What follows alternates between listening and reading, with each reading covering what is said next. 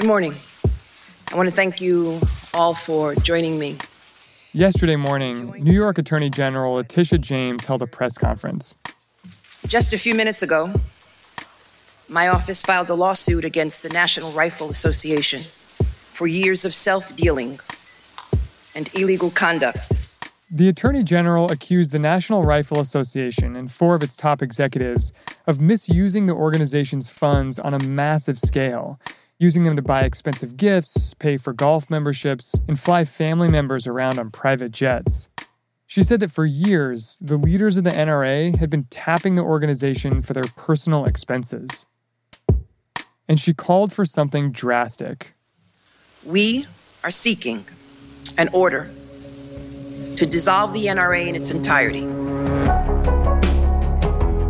Welcome to The Journal, our show about money, business, and power. I'm Ryan Knutson. It's Friday, August 7th.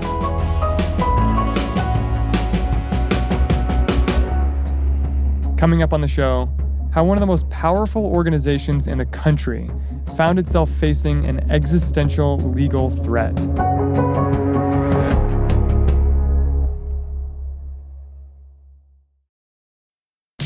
This episode is brought to you by Vonage. With Vonage Video API, your developers can easily create custom video experiences tailored to your business. Enhance every conversation with live video, whether it's delivering faster tech support, improving customer service, or enabling interactive meetings and events. Unlock the true video potential of your business. Discover how at Vonage.com.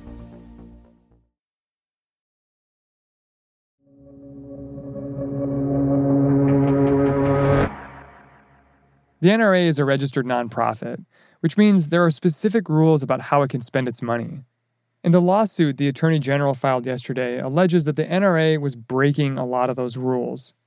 It basically says that it is no longer meeting the requirements of good governance that a nonprofit based in New York has to meet. That's Jennifer Forsyth, our Deputy Chief of Investigations. It says that it's violated numerous state laws and potentially federal law and that by illegally diverting tens of millions of dollars as kind of a personal piggy bank for some of the executives that it is no longer in compliance with the rules and regulations that are required for New York nonprofits and charities. And therefore it should be dissolved. Can an attorney general actually do that? Like call for it to be dissolved? Sure. She's allowed to do that because the Attorney General in New York has jurisdiction over nonprofits and charities that are based in New York, which the NRA is. And how did the NRA respond to this lawsuit? So the NRA filed a countersuit against Ms. James. And in the countersuit, it basically says that not only does the NRA follow good governance practices, but that the NRA is incredibly successful at what it does, and that all of these things that Mr. LaPierre is doing is in service of that.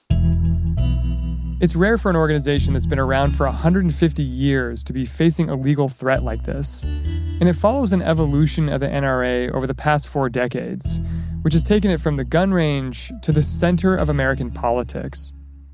Our colleague Mark Maremont has been reporting on the organization for years.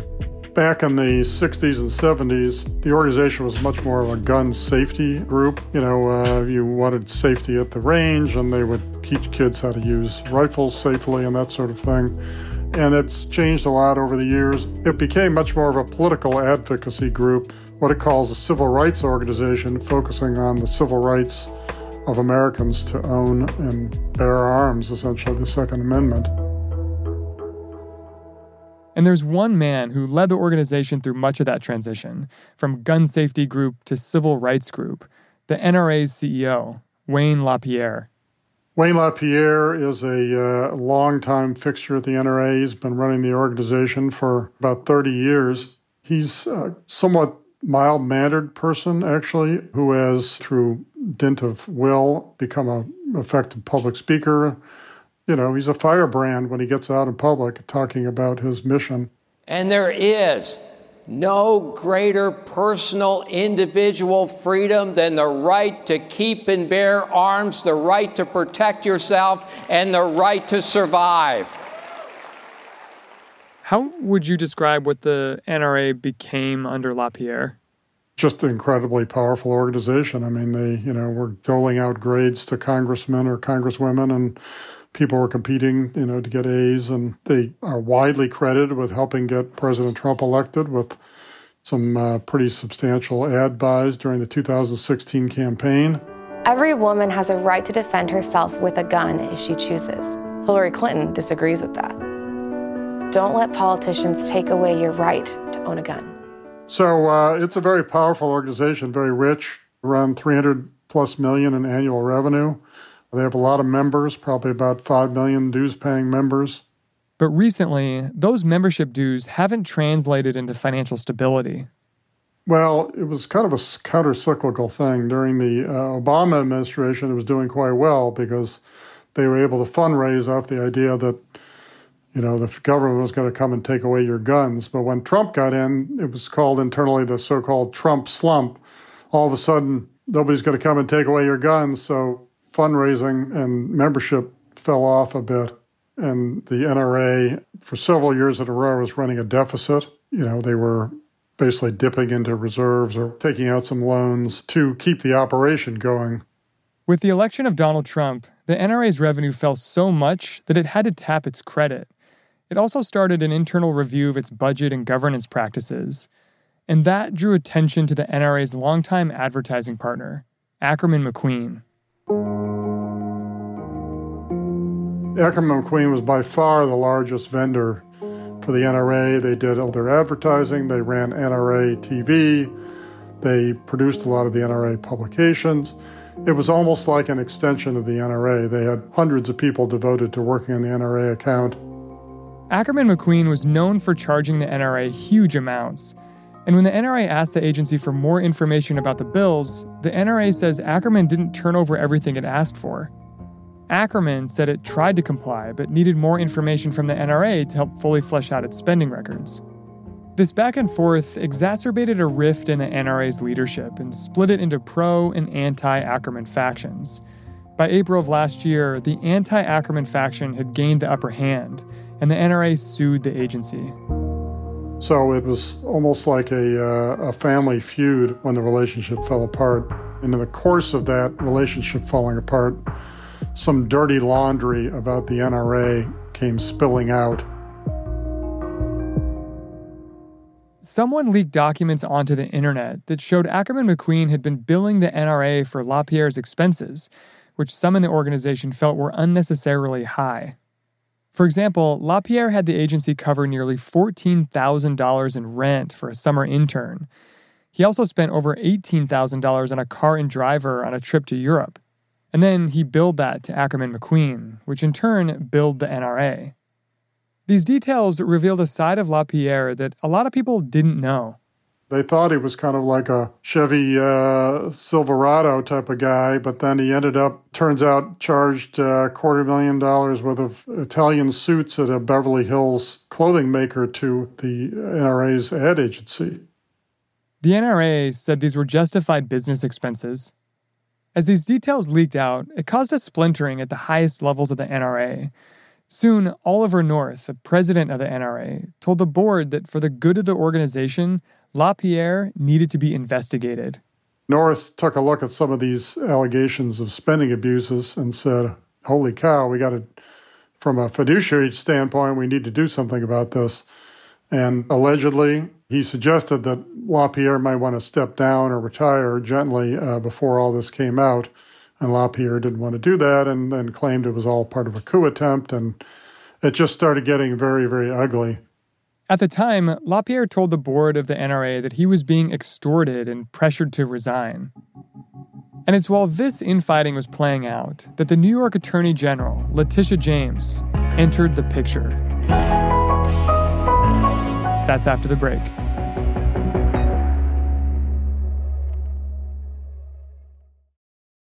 This episode is brought to you by Indeed. We're driven by the search for better, but when it comes to hiring, the best way to search for a candidate isn't to search at all. Don't search, match with Indeed.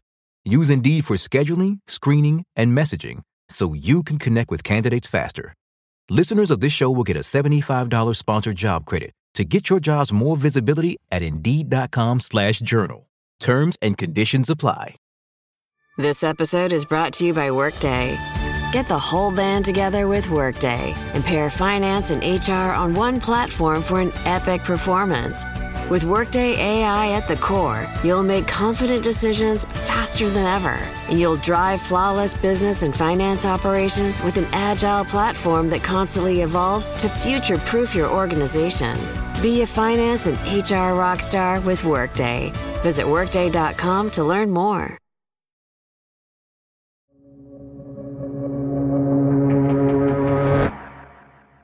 Before she filed the lawsuit yesterday, Attorney General Letitia James had been investigating the NRA for 18 months.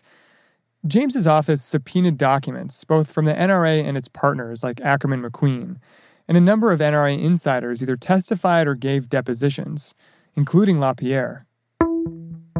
The office detailed all its findings in the lawsuit filed yesterday, and our colleague Jennifer says it's pretty hefty. Well, the lawsuit runs on for about 150 pages, voluminous in its detail of what Ms. James is alleging the NRA did wrong. There were allegations of the CEO, Wayne LaPierre, using NRA funds as kind of his own personal piggy bank. He spent more than $500,000, for example, on trips to the Bahamas since 2015 for himself and for family members. On most trips, the private jet would stop in Nebraska so LaPierre could pick up family members. Sometimes his family even took trips on the plane without him. The NRA has said that LaPierre and his family needed to use private jets because of security risks, including death threats that they'd received in the past. But according to the lawsuit, it wasn't just travel. There are also things like reimbursing Mr. LaPierre or some other board members for expenses. For example, Mr. LaPierre was reimbursed more than $1.2 million over four years for gifts that he gave friends or for golf memberships. And when LaPierre was making purchases like that, how does the lawsuit say he paid for it? So there would be expenses that Mr. LaPierre would take on they would be paid for by Ackerman McQueen, and then Ackerman McQueen would bill the NRA for reimbursement with very little detail on the invoice as to what the expenses were for. There was also the issue of salaries. Mr. LaPierre received a 55% increase in salary in 2018 to about 2.2 million. And while for a CEO in the private sector that might not sound high, there are requirements that nonprofits and charities do not have excessive salaries. The lawsuit alleges that people inside the NRA tried to blow the whistle, but they hadn't got any traction. Altogether, the Attorney General says that the picture was so damning that dissolving the organization was the only solution. She is claiming that the organization is so thoroughly inappropriate in how it's handling its function that it is basically not repairable. And even with a new board or a new CEO, it would still be the same NRA that has practiced these violations of state law. So she is saying that therefore she needs to take the extraordinary step of dissolving the organization, not just requiring its reform. That sounds like a pretty extraordinary move. How often does something like that happen where an AG calls for an organization to be dissolved? That happens, although it's rare.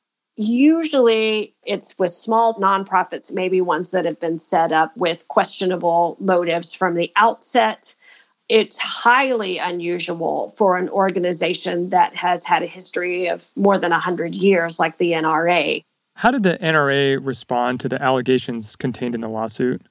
they responded with anger in statements. And in fact, Mr. LaPierre basically said, bring it on, and that he was going to demonstrate how out of bounds the New York AG was. But it also countersued. Hours after the Attorney General filed her suit, the NRA filed a suit of its own. The lawsuit took aim at the Attorney General herself, citing prior comments she'd made about the NRA, and asked the court for an injunction against her one of the things that the NRA is saying in its lawsuit is that Ms. James had a vendetta against the NRA, had run as a, an elected official on promising to take down the NRA, has called it a criminal enterprise, a terrorist enterprise in different settings, and that this was her attempt to do just this. And they want a court to basically say that Ms. James is trying to violate their free speech rights. So, how is this going to play out? What are the next steps in this showdown now between the New York Attorney General and the NRA? Well, it's a high stakes game, obviously. Ms. James brought a whole lot of material to this lawsuit to try to make her case that this wasn't a frivolous lawsuit, that this wasn't a vendetta, but the NRA believes that it has free speech on its side and that they can demonstrate that Ms. James was not acting in good faith. So there could be litigation going on for a while. What's going to happen to the NRA in the meantime? Can they just continue to operate as normal? They can operate as normal. The interesting thing is that even if they dissolve, they can probably reconstitute themselves in another state fairly easily. In fact, just hours after James filed her lawsuit, President Trump raised this possibility. He said he thought the NRA should set up shop in a friendlier state. I think the NRA should move to Texas and lead a very good and beautiful life. And I've told them that for a long time. I think they should move to Texas. Texas would be a great place. So if New York wins this lawsuit, it doesn't necessarily mean this is the end of the NRA. On the contrary, no one thinks that it would mean the end of the NRA. In fact, Jen says this lawsuit might actually invigorate the NRA's supporters, especially when it comes to fundraising. The people who believe that gun rights are under assault in the United States will see this as a very political ploy on the part of the New York Attorney General. And the NRA will basically ballyhoo that. They will try to take advantage of this to say, this is how we are under assault trying to defend your rights. We need your money. Even though what this lawsuit alleges is that the money is being used to the gain of Mr. LaPierre. That's what Ms. James would say, yes.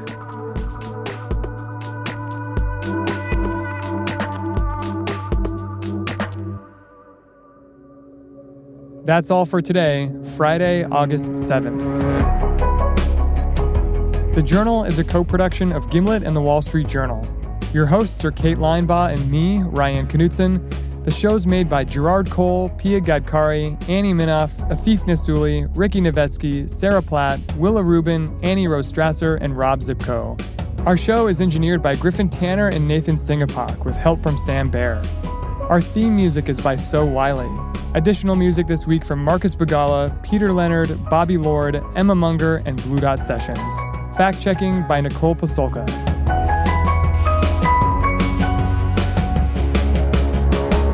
Thanks for listening. See you Monday.